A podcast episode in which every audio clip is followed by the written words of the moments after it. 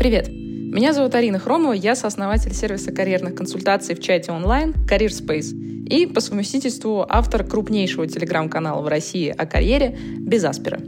Мы собрали для вас на этой подкаст-площадке записи карьерных эфиров, которые каждый понедельник в 19 часов по Москве проводятся в том самом телеграм-канале «Без Аспера». Ссылочку в описании этого эпизода вы найдете, можете подписаться.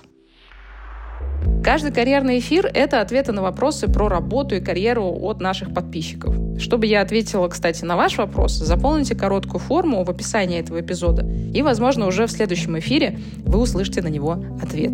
Кстати, если у вас есть не просто вопрос, но настоящая карьерная задача, которую вы хотите решить, например, найти работу за границей, понять, как развиваться дальше в своей профессии, как перейти в другую профессию, из чего начать, очень частый вопрос, между прочим. Да или просто вы хотите составить классное резюме или научиться писать сопроводительные письма. Приходите к нам в нашу карьерную поддержку от Career Space, мы со всеми этими вопросами и многими другими вам поможем. Кстати, целый месяц карьерной поддержки будет стоить 7990 рублей по специальному промокоду «Подкаст». А для сравнения, один час карьерного консультанта в среднем по Москве стоит от 5 до 10 тысяч рублей. А здесь с вами будет работать команда экспертов на протяжении целого месяца. В общем, все ссылочки на все вы найдете в описании эпизода. А теперь погнали к вопросам. Вопрос первый от Игната э, звучит следующим образом. Здравствуйте, прошу прощения, что запозданием задаю вопрос. Спасибо за вашу работу и контент. Спасибо вам, что пишете, приятно. Работаю в партнерской сети, в данный момент являюсь менеджер, менеджером рекламодателей. Нахожу новых э, рекламодателей, веду уже подключенных к нашей площадке. А образования нет, но планирую получать. Есть мысли о поиске новой компании в другой сфере, но имеется большой страх, что отсутствие образования может негативно повлиять на данный процесс. Насколько критично относится к подобным кадрам при условии достаточного опыта в данной области, в частности, в B2B-маркетинге? Ну, смотрите, первое, мне кажется, опыт всегда превалирует на образование практически в любой абсолютно области, то есть если вам уже уж пришло, э, если вам уже удалось зайти в какую-то область а, и э, там задержаться, продвинуться, начать зарабатывать деньги, строить карьеру, то образование, по крайней мере, на российском рынке, то есть все, что мы говорим, да, мы говорим про российский рынок, то все, что происходит на российском рынке, оно больше завязано намного на опыт, нежели на академическое образование. Образование – это такая история, чтобы вы, наверное, сами себя увереннее чувствовали, как-то структурировали свои знания, но для работодателя это редко является основ, основополагающим, основополагающей вещью для, для принятия решения. А вот ваш опыт, да, поэтому я бы отвечала на вопрос, что это скорее не критично, но, наверное, для того, чтобы вы э, чувствовали себя увереннее, я бы просто какую-то курочку получила. Вот. Следующий вопрос от Андрея. Я сейчас работаю в контекстной рекламе в достаточно крупном агентстве. Сейчас, насколько я знаю, в рекламном бизнесе кризис. Есть переживания на этот счет. Как, как поступить в этом случае? Подождать, пока все уляжется, или искать новые направления, потихонечку готовиться к переходу в новую сферу? Ну, смотрите, рекламные агентства все, мне кажется, в абсолютно всех направлениях всегда страдают чуть ли не первыми. То есть я не знаю ни одного агентства, которое там что-нибудь не сократило. А, все все сократили, э, кто-то людей, кто-то зарплаты людям, то есть по-разному, в зависимости от критичности ситуации, но рекламный бизнес и агентства вообще любого типа, не только маркетинга, они, конечно, кризис страдают всегда первыми. Все очень просто компании начинают резать э, косты. Первое, что мы начинаем резать, это взаимодействие с какими-то вот контрагентами, которым, которым платят деньги. А, и если уж говорить про маркетинговое агентство, то там вторая статья затрат, которая режется в кризис, хотя, на мой взгляд, это контринтуитивно, а, но тем не менее все так делают, а, все начинают резать косты на маркетинг. Это просто две преамбулы к моему ответу. Что делать? Ну, во-первых, сейчас э, лучше не суетиться. То есть я считаю, что в ближайшие полгода вообще не будет ничего понятно. То есть вот тут вот были какие-то вопросы, я дальше их затрону касательно прогнозов. Я не люблю делать прогнозы, но мне кажется, что в ближайшие полгода вообще сложно что, что, что-либо будет сказать. Все, все будет в каком-то таком подвешенном состоянии. Э, а компании будут пытаться те, кто для кого там важен российский рынок, как-то, возможно, еще остаться, а, будут пытаться, опять же, кому важно сохранять людей здесь на рынке. В общем, в ближайшие полгода ничего не понятно. Если вы понимаете, что вы, в принципе, хотите куда-то переучиться, потому что вы не видите в своей текущей профессии а, возможности перспектив роста, то можно что-то посмотреть, надо думать, что. Да? Если вы просто боитесь, что весь рекламный бизнес навернется, ну, я бы, наверное, на вашем месте все-таки подождала бы в ближайшие полгода, посмотрела, что будет происходить. После этого бы принимала решение. Вот как-то так. А, следующий вопрос от Валерии. Добрый день. Подскажите, пожалуйста, что вы думаете насчет магистратуры ВШЭ, бизнес-аналитика и системы больших данных? Обучение очно. Бакалавриат заканчиваю в следующем году по специальности международная экономика и торговля бакалавриат пекинского вуза, хорошее знание китайского языка. Но кроме как идти работать в ВЭД, других перспектив не вижу, поэтому думаю сменить профиль с помощью магистратуры. Ну, смотрите, я, на, на мой взгляд, магистратуру вышки, если мы, в принципе, да, берем за данность, что все, вот мы приняли решение, что вы идете в магистратуру, да, то есть вы хорошо это обдумали, вы точно понимаете, что вам это нужно, важно, вы там, понимаете, что это даст вам возможность э, изменить ваш профиль, а то, что вы описываете, это действительно кажется тот случай, когда магистратура может вам помочь. Я считаю, что магистратура в вышке ну, одна из самых прикладных в России. То есть есть еще там несколько хороших программ, на мой взгляд, у МФТИ, таких более технических, а, у финансовых, у финансовой академии и вот у вышки. И в целом там та же бизнес, бизнес-аналитика, бизнес-информатика, там система больших данных, ну, на мой взгляд, это хорошее направление. То есть если, если вы приняли решение идти в магистратуру, то, что вы описываете, звучит как хороший вариант. Вот мое, мое личное мнение. А, следующий вопрос от Дмитрия. Сейчас наблюдаю резкое сокращение джуновских вакансий конкретно по Java. Можете ли вы построить прогнозы о сроках нормализации количества вакансий? Ну вот, собственно, как я и говорила вот буквально чуть раньше, мне кажется, ничего меньше, чем через полгода не поменяется, не будет понятным. А через полгода поживем, увидим, а дальше будет видно. И э, позиции, конечно, жуновские сокращаются не только по Java, они сокращаются везде, это нормальная ситуация, рынок в кризисе. Когда рынок в кризисе, он начинает сокращать джуниор позиции, потому что джуны не несут высокой добавленной э, ценности бизнесу. Да, их нужно обучать, это, наоборот, косты, это не э, те вещи, которые, ну, это, в общем, не те люди, точнее, которые могут прямо сейчас принести ценность компании. Поэтому, конечно, косты на них снижаются, и позиции, соответственно, их удаляются просто, их на рынке становится меньше. Поэтому я думаю, что полгода, а дальше будет видно. Следующий вопрос от Екатерины. Добрый вечер. Интересует специальность и ESG-менеджера. Насколько считаете перспективны в ближайшие годы? И если идти учиться, стоит ли прям полноценное высшее получать или достаточно повышения квалификации? Есть два высших а, образования, менеджмент организации и финансовый менеджмент.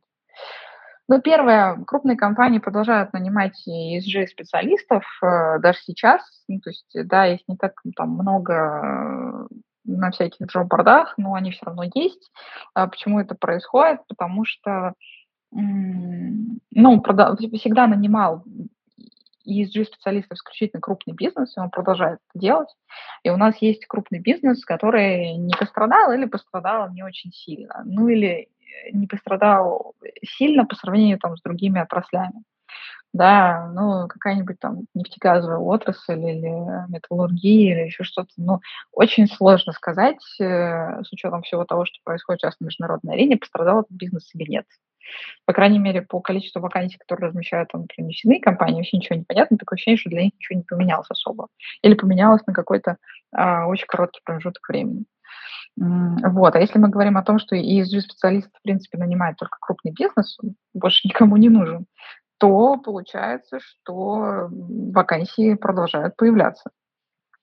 Второй момент. Мне кажется, что как бы э, здесь э, есть, конечно, момент дистанцирования российского рынка от ESG-повестки, ну, потому что есть, наверное, какие-то более важные вещи, которые надо сейчас решать, чем экология, по крайней мере, так крупному бизнесу может казаться. А, но если мы там разрываем отношения с, там, ну, не разрываем, у нас там сложные отношения, скажем так, с Западом, да, а, то это не значит, что мы не будем взаимодействовать как с восточным направлением. А, в общем-то, для многих международных компаний, в том числе на Востоке, ESG-повестка может быть важной. Поэтому просто, может быть, фокус изменится с, э, запада на восток. Ну, моя гипотеза. Я не говорю о том, что это вот обязательно будет э, а, таким образом.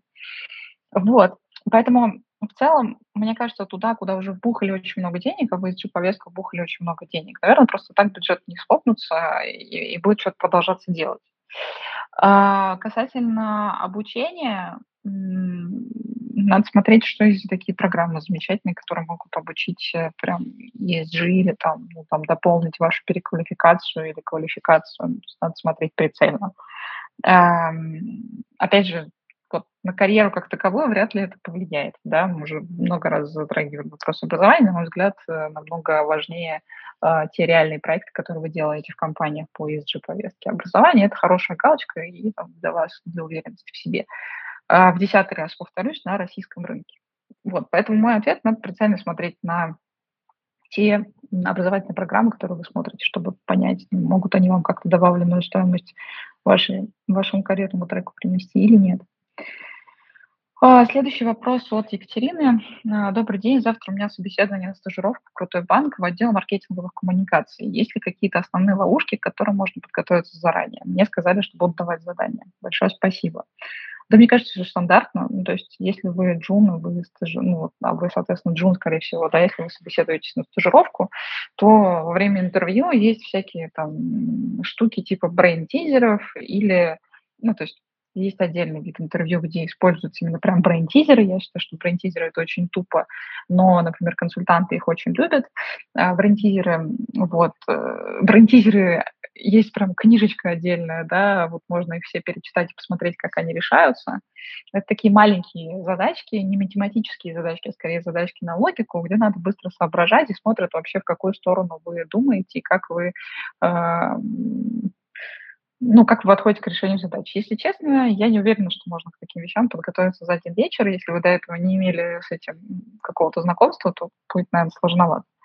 Второй момент, во время там, собеседования могут давать какие-то кейсы, но это обычно кейсы либо совсем абстрактные, а, не знаю, опять же, приближенный там, к брейн-тизерам, посмотреть, как вы вообще думаете, а, как вы подходите к решению ситуации, либо наоборот, кейсы максимально приближенные к тому, чем вы будете заниматься на стажировке. Я вот не знаю, в какое направление вы идете на стажировку в этот банк, да, то есть это маркетинг, это финансы, это что, в зависимости от вашего функционала, могут быть совершенно разные кейсы. Потому что работодатель захочет посмотреть, вот как вы близкую к реальной задаче будете решать. Вот я думаю, примерно так. Так, следующий вопрос от Ольги. А, я диджитал-маркетолог, специалист по маркетингу в профессии более шести лет. Специализировалась на перформанс-маркетинге, а, устраивает зарплату, но сначала спецоперации. Как вы знаете, многие инструменты не работают. Мои задачи в компании сильно поменялись, и мне не нравятся. Я раньше думала о смежных профессиях, сейчас чуть чаще хочу уйти в UX и UI-дизайн. Хочу продолжать работать и учиться новой роли. Что скажете о перспективе смены хорошей роли в 33 года? Какими трудностями можно столкнуться? Ну, первое, хочется вас обнадежить и сказать, что с учетом того, что вы уже в digital е, вам будет намного проще, потому что люди, которые, например, меняют профессию там, в те же 30, там, 33 года, 35, 40, неважно, ну, очевидно, что чем старше человек, тем ему сложнее по разным причинам, в том числе и пробивать какие-то стереотипы работодателя тоже. Но 33 года, кажется, хороший, эм, хорошим как бы возрастом для смены профессии. Не, не, не, критичным. Соответственно, возвращаясь, почему вам будет проще, потому что, например, люди, которые приходят из профессий, которые совсем не связаны с бизнесом или не связаны с digital ом, или вообще там профессии синих воротничков, им очень сложно понять контекст. То есть им очень сложно понять, в какой структуре э, в дальнейшем работать. Человек, который привык работать, не знаю, там с 9 до 6 э, где-нибудь э, в строительной компании, ему, наверное, будет сложно общаться с людьми в коллективе на «ты», там, ходить по какому-то более-менее гибкому графику, э, понимать, что там иногда задержаться на работе нормально или наоборот там уйти пораньше, если у тебя нет никаких дополнительных задач, тоже нормально. То есть там думать головой, а не по расписанию. Соответственно, с учетом того, что вы работали долгое время в маркетинге, в диджитал-маркетинге, у вас очень большое преимущество, вы понимаете, как работает IT. Вот. И, и это преимущество не стоит недооценивать, это очень большое преимущество. А, про возраст я уже сказала, что я ничего критичного не вижу. А, но единственное, что, несмотря на то, что вы понимаете контекст, все равно UX UI это далеко достаточно от классического диджитал-маркетинга, это фактически ну, обучение с нуля, поэтому вы сто процентов ну, по деньгам э, просядете, а даже в тот момент вы, вы, как правильно заметили, надо учиться и продолжать работать, не надо бросать свою текущую работу, идти, идти учиться в надежде, что через три месяца вы станете гениальным UX-дизайнером. Конечно, так делать не надо, вы в этом отношении абсолютно правы. Но даже если вы будете совмещать свою работу там, с учебой, вы все равно в конечном итоге, когда выйдете в новую профессию, вы потеряете в деньгах. Поэтому, конечно, там, это трудность и риск. Вот. Плюс э, ну, вам нужно будет просто продумать э, хорошую, вменяемую историю. То, что вы рассказываете, это звучит искренне и честно, что ну, перформанс-маркетинга в России больше нет. Э, фактически. Э, это звучит как честная, нормальная мотивация, почему пошли переучиваться на какую-то смежную специальность. Мне кажется, это можно использовать в разговоре там, с вашим будущим работодателем. Звучит нормально. Следующий вопрос э, от Евгения. Как трудоустроиться после работы в муниципальном органе власти? Насколько этот бэкграунд токсичный или, как и везде, значение имеет прежде всего навыки и практический опыт? Ну, бэкграунд, конечно, токсичный. Я бы даже сказала, наверное, правильнее костный такой и кондовый.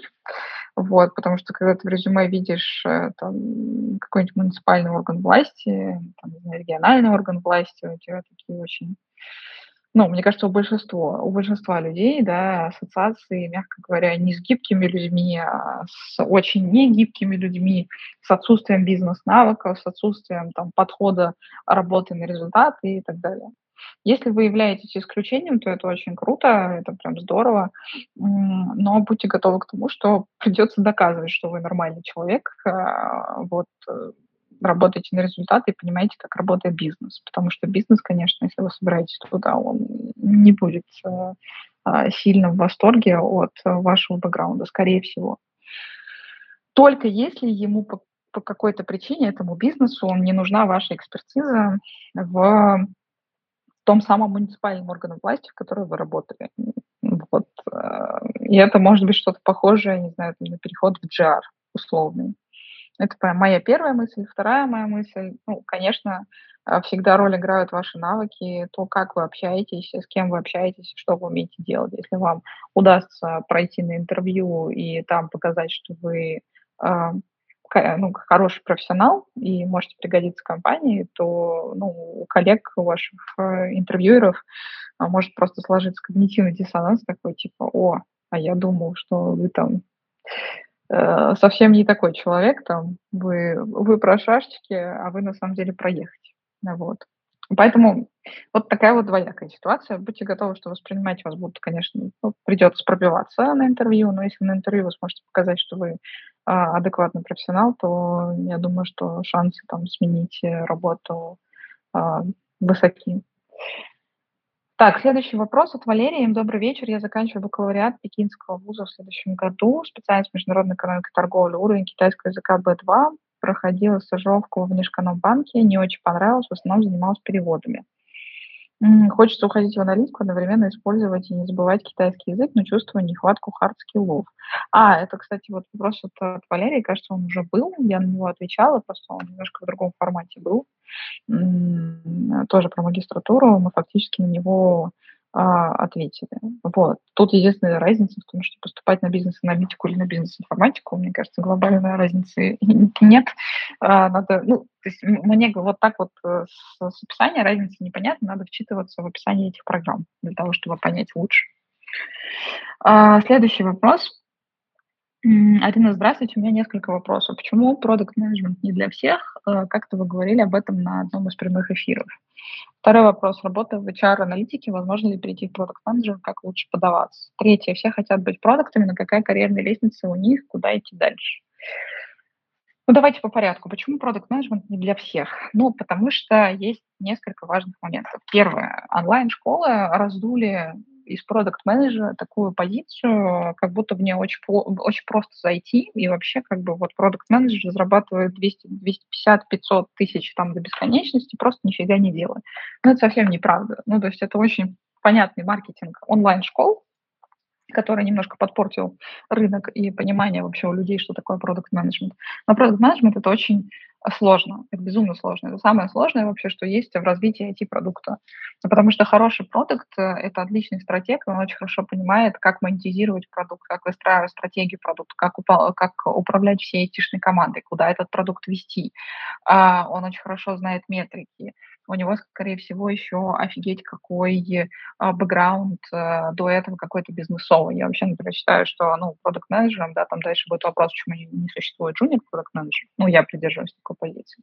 Потому что невозможно стать продуктом а, со студенческой скамьи. У тебя должен быть хороший бизнес-кругозор, у тебя должен быть вообще понимание, как бизнес работает для того, чтобы быть продуктом. И поэтому я говорю, что продукт менеджмент не для всех. Это очень сложная профессия. Это, ну, это, это не что-то простое это не то, э, где есть какой-то очень ограниченный набор технических навыков, на мой взгляд. Э, нет, вот э, там не работает это так. У продукт-менеджера, мне кажется, это одна из немногих корпоративных специальностей, где вообще, например, может цениться предпринимательский опыт, сильный опыт создания собственных продуктов. Да, то есть почему, например, стартаперы какие-нибудь эм, создающие собственные продукты, B2C-шные чаще всего, приложения, там еще что-то, могут потом пойти на очень большие деньги в крупные корпорации, зарабатывать э, свои миллионы. Потому что даже крупные корпорации очень часто не понимают, как развивать IT-продукты, особенно B2C-шные, и им нужны люди, которые с нуля это делали, у которых очень широкий бизнес-кругозор. А онлайн-школа пропагандирует историю, что продукт-менеджеры могут быть все. Вот мы сейчас за три месяца вас научим. Ну, фигня все это, ребята, не работает так. Вообще за три месяца ни одной профессии нельзя научиться, ни разработчику, ни аналитику, ни продукт-менеджеру, тем более ничего. Это все маркетинг э, достаточно такой булшитный, вот, заманушный. Невозможно за три месяца ничему этому научиться. Вот. Второй вопрос. Э, работа, по поводу работы в HR-аналитике, возможно ли перейти на продукт-менеджер? Я, например, знаю эм, пример человека, нескольких людей, которые переходили из похожих позиций в HR на позиции продукта, они а, переходили на эти позиции в основном в HR-тег продукты. То есть там, где вы понимаете, то есть есть, есть какая-то вот ядровая ваша функция, да, в вашем случае HR-аналитика.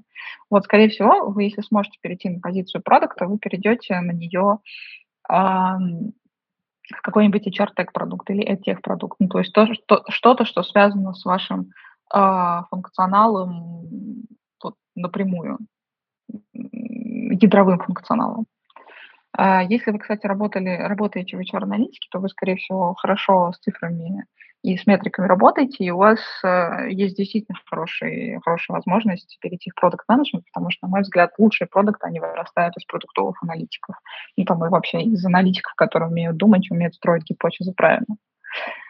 Вот. Следующий, еще один здесь же вопрос. Все хотят быть продукт-менеджером, но какая карьерная лестница у них, куда идти дальше? Ну, мне кажется, продукты в основном как бы делятся на два типа. Первый, который настолько успешный, потому что потом уходят э, делать свои продукты, делать свои компании, поэтому, опять же, очень много продуктов э, были продуктами, стали предпринимателями, или были предпринимателями, вернулись потом в продукт-менеджмент, ну, у каждого свое.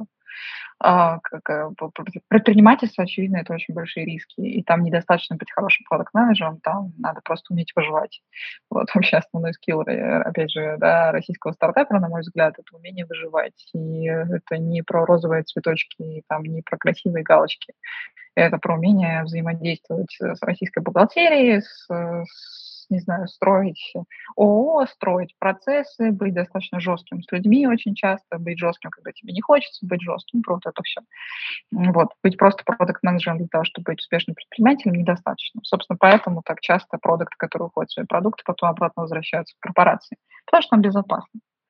Вот. Если говорить э, про там, корпоративную карьерную лестницу, как раз-таки, то продукты растут в Head of Product, в CPO, в директора по продукту и так далее, а, различается степень ответственности и уровень продуктов, которым ты занимаешься. То есть сначала ты можешь заниматься маленьким продуктом, у тебя маленькая степень ответственности, ты отвечаешь за какую-то отдельную фичу, потом ты можешь отвечать за мини-продукт, потом ты можешь отвечать за большой продукт, потом ты можешь отвечать за кучу, там, ну, за, за очень большой продукт и за его стратегию, у тебя, соответственно, в подчинении уже куча разных продуктов. Вот. Э, быть, быть, быть хорошим, действительно хорошим, а не булшитером, да, быть хорошим продуктом, это значит иметь очень много, на самом деле, карьерных э, экзитов, то есть карьерных выходов, карьерных возможностей. Вот. Вопрос в том, чтобы быть этим хорошим продуктом, потому что на рынке очень много булшитеров. А, следующий вопрос от Ольги. Какова вероятность иммиграции в области клинических исследований? Говорю на нескольких языках, но fluent только English. А, какие страны лучше рассмотреть, какие навыки подтянуть? Ну, во-первых, мне кажется, что можно вполне, потому что э, главный вообще момент про иммиграцию, да, что то, чем вы занимаетесь, э, вот это должно быть уни- универсально на том рынке, куда вы переезжаете. То есть, условно, если клинические исследования в России не отличаются от клинических исследований где-нибудь в Германии, Франции там, и так далее, то есть очень большая вероятность туда переехать. Да, клинические там, исследования, но, опять же, у меня нет большой детализации, в какой именно области, в какой именно индустрии вы этим занимаетесь, но, на мой взгляд, это вот то, то направление, с которым можно переехать. Да, там тоже будут нюансы 100%. Например, один из нюансов, что если вы переезжаете в какую-нибудь Германию или Францию, по-хорошему вам бы надо знать либо немецкий, либо французский язык. Ну и вообще, там, переезжая в Европу, вам бы надо знать язык той страны, куда вы переезжаете. Вот. Э, в Штаты переехать сложно всегда, и клинические исследования тут не холодно, не горячо, будет точно так же сложно, как это сложно продукт-менеджерам или там даже айтишникам, каким-нибудь традиционным разработчикам, потому что конкуренция в Штатах очень высокая. Вот. А Европе, в Европу, на мой взгляд, можно вполне. Следующий вопрос. А, от Екатерины. Что из себя представляет работа продуктом, в чем принципиальное различие с проектом? Вот сегодня у нас прямо эфир, посвященный продуктам. Так, ну смотрите, давайте начнем с того, как выглядит команда типичная айтишная в упрощенном виде. Да? То есть есть разработчики, есть бэкэнд-разработчики, отвечающие за логику, есть фронтенд-разработчики, отвечающие за клиентскую часть, то есть за то, что мы видим с вами на сайте или в приложении, то, что мы можем пощупать. Есть аналитики, которые анализируют то, что мы с вами в этих приложениях или на сайтах делаем. Есть UX, UI-дизайнеры, которые, в общем-то, рисуют интерфейс и дальше передают разработчикам, чтобы это превращалось в продукт. Вот. А есть продукт-менеджер, да, который э, приходит и говорит всем им, мы вообще вот делаем вот это, мы делаем вот эту вот фичу, э, потому что, потому-то и потому-то. Вот. В десятый раз э, поднимаются руки в, сейчас в аудио, поэтому я на всякий случай напомню, что я сначала отвечаю на все вопросы, которые мне прислали заранее, если у нас остается, остается время на то, чтобы разобрать вопросы прямо в онлайне, мы тогда их разберем. Вот, но пока что я разбираю вопросы, которые мне прислали заранее, за несколько часов до эфира. Так вот, возвращаясь к принципиальному различию там, проекта и продукта, вот продукт – это человек, который отвечает за стратегию, который, в принципе, приходит и говорит команде, вот, мы будем делать вот эту фичу в нашем продукте. Почему он принял это решение? До этого там следует куча разных исследований взаимодействия с командой, там, исследования того, как работает э, монетизация, не работает, как как, как мы можем увеличивать, э, не знаю, там средний чек э, какого-нибудь пользователя, и много-много-много мини-метрик, которые продукт получает там, от аналитика, там, не знаю, от э, опыта, допустим, UX-исследователя, да, то есть на какие там кнопки, не знаю, куда больше жмут и так далее. И вся вот эту вот информацию продукт обрабатывает и продумывает сначала большую-большую стратегию, куда вообще продукт будет двигаться, а потом разбивает ее там на маленькие фичи, э, какую фичу нам надо сделать э, следующей и почему. И это очень сложная работа.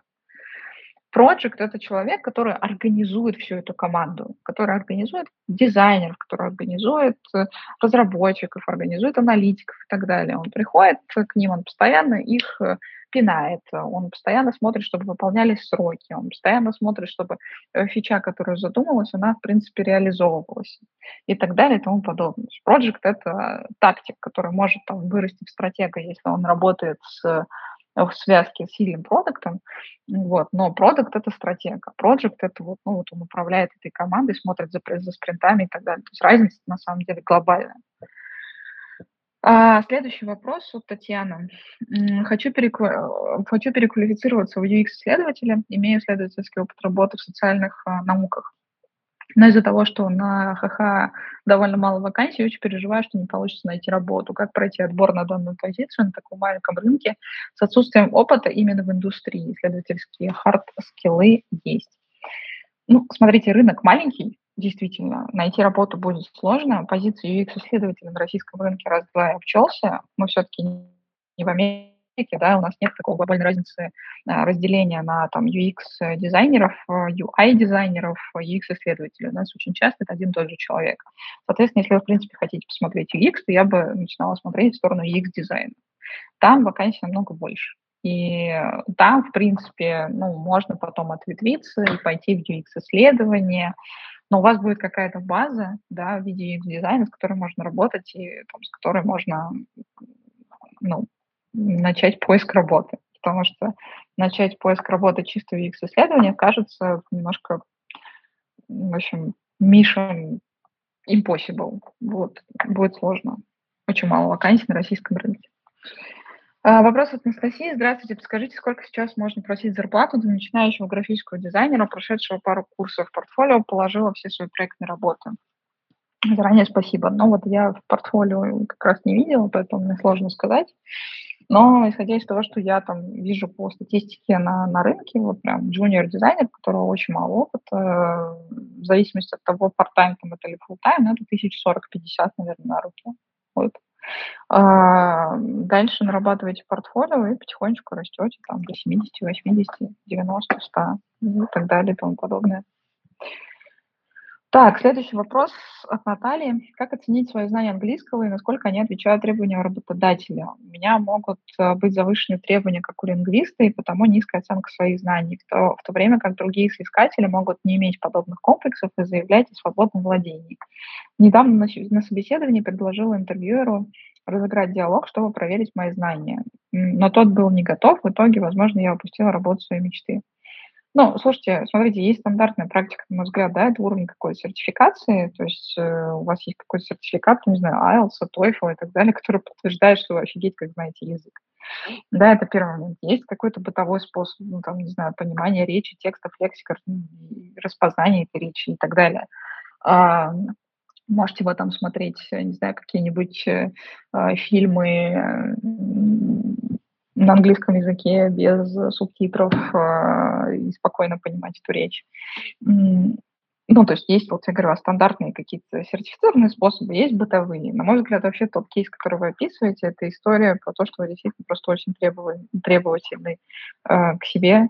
Если вы, ну, лингвист, то, наверное, у вас очень хороший английский, так, у вас свободное владение. Мне кажется, здесь больше вопрос про, про, про некий там, не знаю, синдром самозванца, и для того, чтобы от него избавиться, есть там два пути. То есть первый там прикладной – это взять и сделать инвентаризацию своего уровня английского, опять же, ну, не знаю, сдайте вы какие-нибудь экзамены, вот у вас будет этот э, сертификат, вы будете понимать, что вот я знаю английский вот настолько, и я молодец.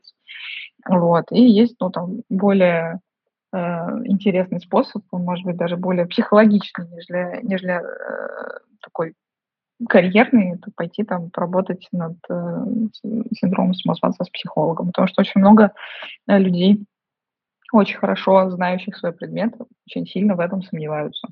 Вот.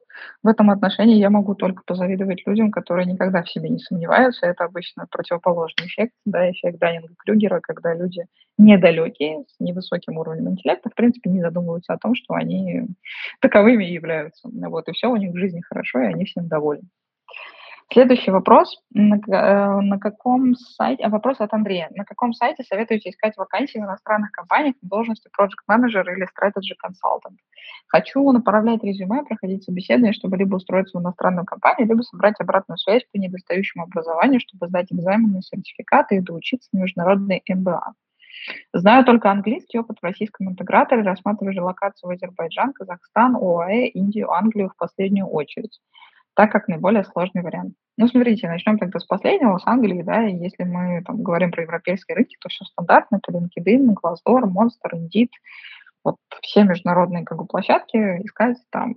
Я уже не раз говорила про то, что это сложно, долго, нудно, совсем-совсем непросто, должен быть флюент английский, среднее там количество времени, которое вы потратите на поиск работы, я думаю, что это будет где-то год.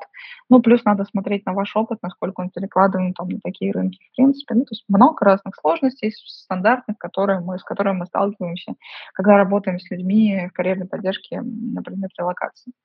Если мы говорим про рынки там, Азербайджана, Казахстана, это ХХ и личные связи. Ну, то есть э, на HeadHunter точно так же а, располагаются вакансии из СНГ, в том числе из Азербайджана, Казахстана. А личные связи, потому что это рынки, например, тоже рынок Казахстана, где, мне кажется, еще более развита такая история, как устроиться на работу по личным знакомствам, нежели в России. Если мы говорим про ОАЭ, это тоже отдельный рынок, где по там, отдельным способам ищут вакансии. Вот те вакансии, которые вы видите там в открытом доступе, в это в основном вакансии каких-нибудь ресепшонисток, э, э, не знаю, там, консьержей, вот, вот, вот таких вариантов. А вакансии действительно интеллектуальные там в УАЭ, это все через какие-то личные знакомства. Сейчас в УАЭ поехало огромное количество русских, выходите на них, не знаю, там, ищите знакомых своих знакомых и переезжайте через них, устраиваясь в их компании, по-другому вы, скорее всего, не переедете. Вот то, что я сейчас вижу в УАЭ, как это происходит, какой-нибудь русский знакомит другого русского со своим знакомым шейхом, у этого шейха есть family office, в этом family office есть очень много людей, большинство из них безрукие. Вот. Э, и поэтому приходит какой-нибудь нормальный специалист, начинает наводить там порядок, потому что а, в России по сравнению с ОАЭ вообще-то умеют работать. В ОАЭ очень много денег, очень много богатых людей очень, много, очень мало толковых специалистов практически во всех сферах, от IT до финансов. Так, дальше. Вопрос от Саши. А, работала в агентстве с клиентом по, маркетинг, по маркетинговым задачам. Общалась опосредованно через аккаунт-менеджера, на, зумах, а, на зум-защитах были вместе. А сейчас клиент ищет себе маркетолога в команду, и я хочу постучаться, так как буквально знают бизнес изнутри. А еще у них классные задачи, условия работы, компенсация лучше моих нынешних.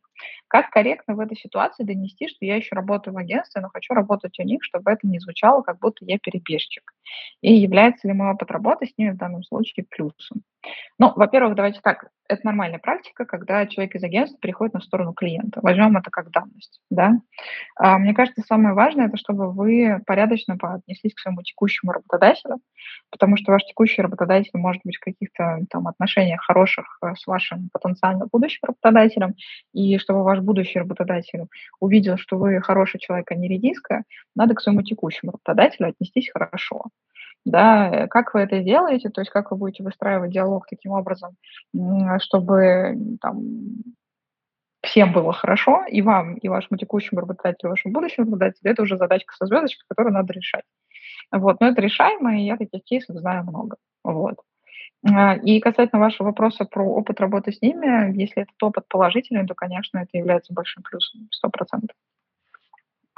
А, вопрос от Алексея следующий. При трудоустройстве на стажировку, что, на ваш взгляд, важнее? Идти по профилю, например, в университете специализировался в транспортной области, соответственно, на стажировку в логистику, или идти в команду, где крутой руководитель, один из топ-менеджеров компании. Но сфера тебе совершенно неизвестна. Вот такая вот возможность э, выбора, что выбрать при прочих равных. Но я бы совместила два момента и сказала бы, да, что идти в крутую команду. То есть, ну, на мой взгляд, момент вот э, выбирать идти по профилю там или не по профилю, это точно идти не по профилю и точно идти за людьми. Вопрос, что хорошо бы идти не за одним человеком, а за командой.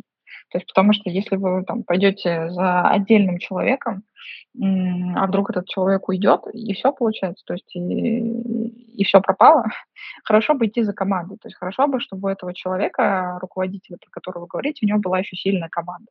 Если у него команда действительно сильная, вы познакомитесь, она вам нравится, то меняйте смело свою сферу, по которой вы учились а, в ВУЗе, и идите за людьми. Вот, потому что, ну, хороший руководитель и хорошая команда вас э, смогут научить гораздо большему, чем какая-нибудь средне, среднесортная команда со среднесортным руководителем а, в той индустрии, которая вам знакома.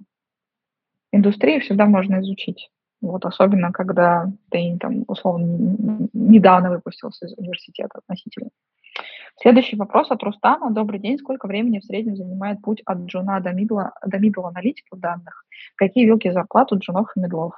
Ну, жены, давайте мы там московскую вилку будем брать в среднем, да, жены это 70, наверное, 100 тысяч рублей, медлы это 120-180 тысяч рублей. Рост из, джун, из джуна в медла, я думаю, что это где-то 3 года в среднем, но исходя из того, что я видела. А, если вы быстро и хорошо соображаете. Да, вот, э, вот эти вот медлы, которые там за год из джуна становятся медлами, вот я вот вот в них не верю, в этих гениев ни в одном направлении, ни в аналитике, ни в дизайне, ни в, не знаю, там, тестировании, нигде. Вот я считаю, что там среднее количество времени, которое проходит человек от джуна до медла, это где-то два с половиной-три года. Вот тогда он становится хорошим, уверенным медлом. Так, далее. Первая работа после бакалавриата, вопрос от Ильи первая работа после бакалавриата, спустя год захотел уйти, так как не нравится ни работа, ни компания. А, но уволился коллега из проектного отдела, меня назначили на его место. Новая должность нравится, а вот компания по-прежнему не очень. Сколько месяцев желательно отработать на новой должности, чтобы при поиске новой работы у HR не возникало лишних вопросов и подозрений? Я слышу, что не любят тех, кто спустя два месяца после повышения ищет новую работу. Ну да, слушайте, два месяца – это очень странно. Ну, то есть я бы целилась, наверное, минимум в полгода, вот. Эм, но да, в вашем случае еще будет играть не только позиция, роль, но еще и, наверное, общее количество времени, которое вы провели в компании, в текущей, потому что когда вы растете в одной и той же компании а, и работаете там, там долгое время, это одна история. Когда вы из одной компании бегаете в другую, и там, и там работая по два месяца, это ну, совершенно другая история. Поэтому у вас есть преимущество по в целом количеству времени, которое вы работаете вот в этой текущей вашей компании. Это первое. Второе, я бы все-таки а, ну, рассчитывал где-то хотя бы минимум на полгода. Это хоть плюс-минус какой-то ну, нормальный срок. Ну, там, в идеале, наверное, год, но если у вас совсем плохо, то хотя бы полгода. Вот. Третье, будьте готовы что вам нужно будет объяснять, почему вы после повышения спустя полгода уходите или ищете там новую работу. Просто нужно вам продумать внятную мотивацию. А, следующий вопрос от Дарьи. А, почему а, позиция junior продукт менеджера это профанация? Потому что зрелый продукт, как я уже говорила, это помесь крепкого аналитика, проекта и стратега.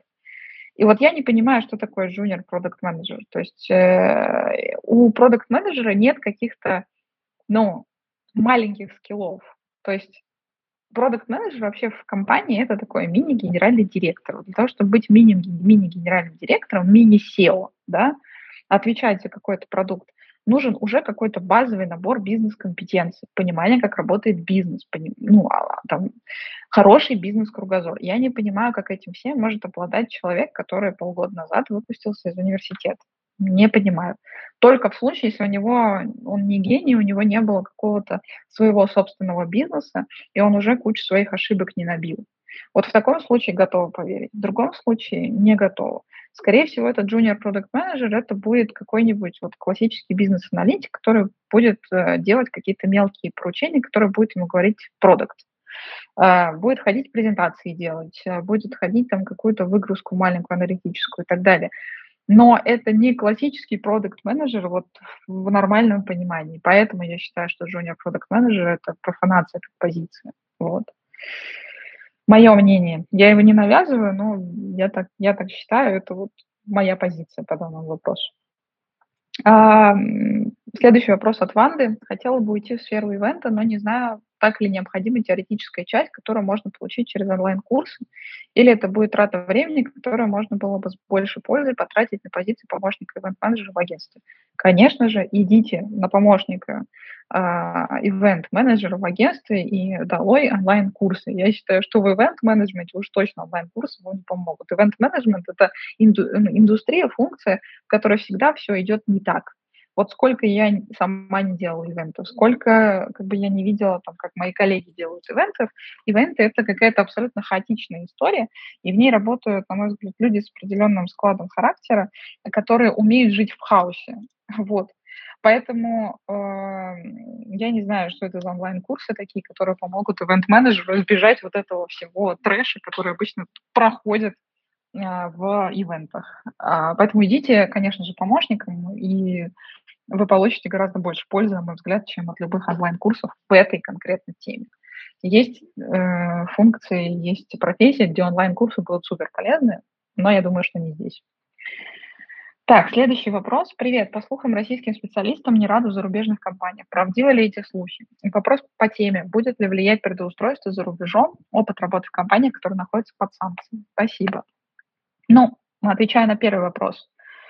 А, мне кажется, что, ну, то есть исходя из того, что я вижу, вот общаясь с людьми, которые прямо сейчас ищут работу, а, будучи русскими, за границей, а, при этом получают оферы или их не получают, им их либо принимают, либо отказывают за наличие или отсутствие необходимых скиллов. Все. Ну, то есть вот если вы обладаете необходимыми скиллами, за которыми вас купят, вас купят. Если нет, то нет. И как бы при всей вот этой вот европейской толерантности и какой-то солидарности, да, там со всем происходящим, и как могло бы там подуматься какой-то отмены русской культуры, я этого не вижу.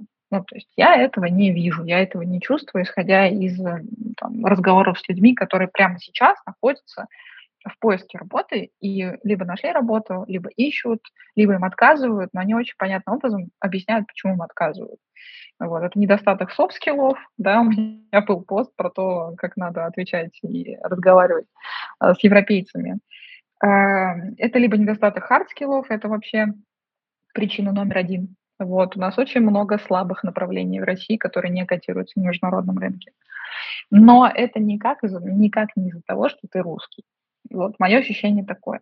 Касательно санкционных компаний, господи, мне кажется, вообще э, люди вот, которые знают, кто из российских компаний находится под санкциями, исключительно те люди, которые эти санкции вводили, которые вот там составляли эти списки. Больше никто не знает, какие российские компании находятся под санкциями. Сами русские не знают, какие из компаний находятся под санкциями или нет, и постоянно путаются. А теперь как бы представьте, ну как бы что об этом знает какой-нибудь среднестатистический европеец. Ну, я считаю, что это все скорее наши собственные задумки. Вот. Вы будете работать все равно совершенно в другом, на другом рынке э, с другим законодательством. Какая разница под санкциями ваше предыдущее рабочее место или нет? Я, опять же, очень сомневаюсь, что те, кто вас будут понимать, вообще зная, могут знать или, или там, где-то слышали, что ваше там место под санкциями. Ну, в общем, я считаю, что это больше наши домыслы, и мало что это имеет с реальностью общего на самом деле. Так, вопрос от Дмитрия.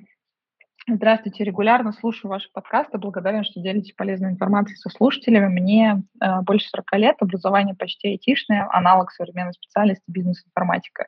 Работаю директором по закупкам в довольно крупной известной в своей сфере компании, общий стаж в этом направлении 16 лет. В последнее время чувствую профессиональное выгорание, задумываюсь о смене рода деятельности на IT, тем более, что направление меня всегда привлекало. Как вы считаете, куда можно пойти с моим бэкграундом? Кодинг в чистом виде не очень интересно, думаю про продукт менеджмент Сейчас будет прям моя любимая тема. Понимаю, что на первом этапе будет понижение дохода, но меня это не пугает. Какие курсы вы посоветуете по этому направлению, чтобы куда-либо устроиться? Кроме знаний, нужны проекты, портфолио и так далее, которые планирую наработать на курсах. Дмитрий, пожалуйста, очень вас прошу, не идите ни на какие онлайн-курсы по продукт-менеджменту. Я очень уважаю Go Practice, и я считаю, что это действительно один из немногих симуляторов, который прям дает реальные знания, но это нужно тем людям, которые уже ну, то есть это может помочь тем людям, которые где-то около продукт менеджмента тусовались всю свою жизнь, вот сейчас хотят туда перейти, и тогда Go Practice им поможет. Это поможет э, предпринимателям, которые хотят э, улучшить структурировать свои знания по продукт менеджменту. А, но вы, скорее всего, не сможете вот так вот нахрапом взять рынок продукт-менеджмента, где бешеная конкуренция, где каждый второй хочет быть продуктом, и у вас есть все-таки даунгрейды, которые заключаются в том, что, ну, все-таки вам больше 40 лет, и на российском рынке это, к сожалению, имеет значение. У вас 16 лет опыта в закупках, и это имеет значение. Это все-таки не 16 лет опыта где-нибудь в, не знаю, там на позиции директора технического, да, тогда здесь бы можно было много о чем говорить, будь вы CTO, например, да. Ваше образование там, около бизнес-информатики это, конечно, плюс, но если вы все-таки там решитесь уходить куда-то в IT-специальность, пожалуйста, не, не прожигайте деньги на курсы продукт менеджмента Ну, мое мнение, что это абсолютно бесполезная история. Вот в вашем кейсе. Если уж собираетесь идти в IT, то, наверное, это надо будет делать как раз там, где можно пощупать очень отчетливо хард-скиллы, и это кодинг, это разного рода разработка. Вот, там тоже просто не будет, но там хотя бы есть вариант. Вот мое мнение на этот счет вот такое. Вот. Что у нас э, имеется? У нас осталось, между прочим, 10 а, минут. Это та тот редкий случай, когда у нас осталось какое-то время, поэтому в целом я могу поотвечать там, на 2-3 вопроса в онлайне. А если у кого-то есть вопросы прямо сейчас на трансляции, то могу поотвечать. Вот, вижу, Наталья поднимает руку. Да, Арина, добрый день. А, меня зовут Наталья. А, я сейчас работаю, скажем так, в e-commerce. Это служба доставки, продукты, там, косметика, mm-hmm. аптеки и прочее. Работаю два с половиной года, руковожу там, направлением стратегии, аналитики и финансов. А ранее работала в, в, скажем так, европейских компаниях, но в Москве, в субсидиаре, uh-huh. финансовым бизнес-партнером, финансовым аналитиком и так далее. Был опыт э, там, внедрения ERP-систем, ну и такого совмещения должности э, с project менеджером. И сейчас мне очень хотелось бы релацироваться. Ну, то есть я понимаю, какие у меня варианты есть э, для перехода э, внутри России, но я не понимаю, какие у меня варианты могут быть за пределами России. У меня был один, э, одна попытка была поиска достаточно успешная, там, компания Bolt, но, к сожалению, не получилось в связи с тем, что э, Эстония прекратила рабочую визу выдавать. Вот э, хотелось бы понять, э, не знаю, какие mm-hmm. у меня шансы на успех, сколько это может занять по времени, а, и там какие, может быть, смежные сферы, в которые можно попробовать перейти. Угу. Ну, давайте попробую ответить. А, смотрите, ну, первое, исходя из того, что вы описали, у вас а, позиция там топ-менеджерская или предтоп-менеджерская, ну, там, в зависимости от ваша структура компании и те структуры компании, которые были до, здесь надо сделать, ну, там, важный такой, э, важное уточнение, что э, люди, которые часто занимают позиции там топ-менеджеров или близкие к ним, то есть руководящие в России, при релокации они очень сильно теряют э, в своей позиции э, и переходят на рядовые должности. Вот. И, э, ну, как бы иногда это падение там на 2-3 грейда, например. Есть абсолютно гениальный, на мой взгляд, э, там, человек в своей области, который занимал позицию там, а, директора по Data Science в нашем крупнейшем ритейлере в России. И когда он переезжал в Штаты, он переезжал на позицию стандартного, обычного дата-сайентиста. Скорее всего, он даже не потерял в доходе, э, потому что директор по Data Science в России, наверное, и стандартный дата-сайентист в Facebook получают там примерно одно и то же количество денег. Но это мои догадки, я не знаю точных цифр. Но я точно знаю, что он очень сильно э, по грейдам даунгрейдился, извините за тавтологию. Вот. То есть это первое, к чему надо быть готовым. Достаточно большое количество русского менеджмента, когда мы там разговариваем про релокацию, но не сильно готовы к тому, что придется придется падать э, в позициях и быть рядовым сотрудником. Это первое. Второе, можно посмотреть, э, наверное, ну, если, если, если мы не рассматриваем такую историю, да, мы рассматриваем все-таки, что вы хотите там в какую-то э, плюс-минус руководящую позицию, то тогда надо просто э, там, страны, куда мы можем посмотреть, да. Повторю, повторю свой тезис э, о популярности направления ОАЭ, э, что людей там толковых мало, E-commerce бизнес, на мой взгляд, там будет сейчас сильно расти благодаря русским, потому что e-commerce как такового там нет, а покупательная способность есть и отдельные продукты там, скорее всего, будут запускаться. Если у вас есть опыт в e-commerce на позиции финансиста, можно попробовать поговорить с какими-то русскими людьми. Опять же, оговорюсь, огромная русскоязычная тусовка туда сейчас перебралась и запускает там какие-то проекты. Вот. А кому нужны финансисты, финансовые бизнес-партнеры, может быть, что-то даже связанное с бизнес-аналитикой. Я вот сама только что была свидетелем того, как один из э, там, топ-менеджмента Озона, а, человек перебрался на позицию финансового директора в Дубай, а, и из Майла происходило то же самое, и в Яндексе происходило то же самое. Вот, мои рассуждения на эту тему примерно вот такие. А, ну, дальше надо смотреть детальнее кейс. Вот. Давайте еще поотвечаем на вопросы, если они у кого-то есть. Может быть, кто-то поднимет сейчас руку. У нас осталось буквально там 4-5 минут. Я еще, наверное, на один вопрос успею ответить. А, меня зовут Саша. Я сейчас работаю продукт-менеджером в финансовой компании в России, в принципе, одной из крупнее, крупнейших. И э, как бы мне нравится сфера, мне нравится работа, но, так сказать, меня не очень устраивает моя зарплата. И сейчас есть возможность э, прийти в другую компанию, компанию конкурента, на более высокую позицию и на более высокую зарплату. И вот, с одной стороны, как бы кажется, что это крутая возможность для личного роста, но с другой стороны, это как бы переход к более слабому работодателю. Вот. Как это вообще для специалиста, хорошо или плохо? Угу. Ну, наверное, здесь надо уточнить несколько моментов. То есть, э, если вы говорите о том, что это конкурент, то уже само собой напрашивается момент на то, что, наверное, это не очень-то и, сильно слабая компания по сравнению с той, которой вы работаете сейчас.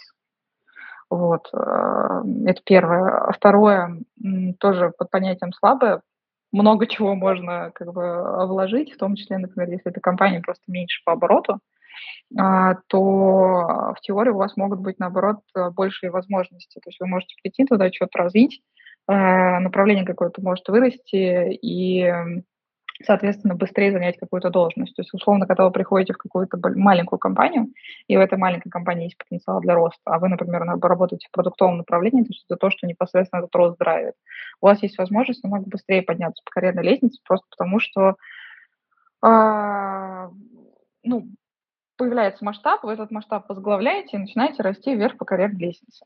Вот. То есть, ну, надо смотреть, что вы имеете в виду под более слабой компанией, э, имеется в виду, типа, там просто размер этой компании меньше, а, или там, не знаю, там менеджмент хуже, или еще что-то, но в целом, если вы просто переходите в более маленькую компанию меньшего размера, на мой взгляд, это наоборот может быть э, лучше, а не хуже, потому что у вас есть больше возможностей для дальнейшего роста и роста ну, вашего функционала. Вот, вот какие-то такие мои размышления. Это был последний вопрос, вот я на него в онлайне ответила. А напоминаю, что если вы хотите детально разобрать свой карьерный кейс, то приходите к нам в карьерную поддержку. Над вашим кейсом будет работать не просто какой-то отдельный консультант, а целая команда экспертов, потому что именно так работает наша карьерная поддержка. Над вашим карьерным кейсом работают обычно несколько ресерчеров, сам непосредственно карьерный консультант а, и огромная база знаний а, внутренняя, собранная на кейсах других людей, а, которые уже что-то похожее делали, что хотите делать вы. Вот. Всем хорошей, классной недели. С вами была, как я, как всегда, в понедельник Карина. Вот. И услышимся в следующий понедельник. Хорошего вам вечера.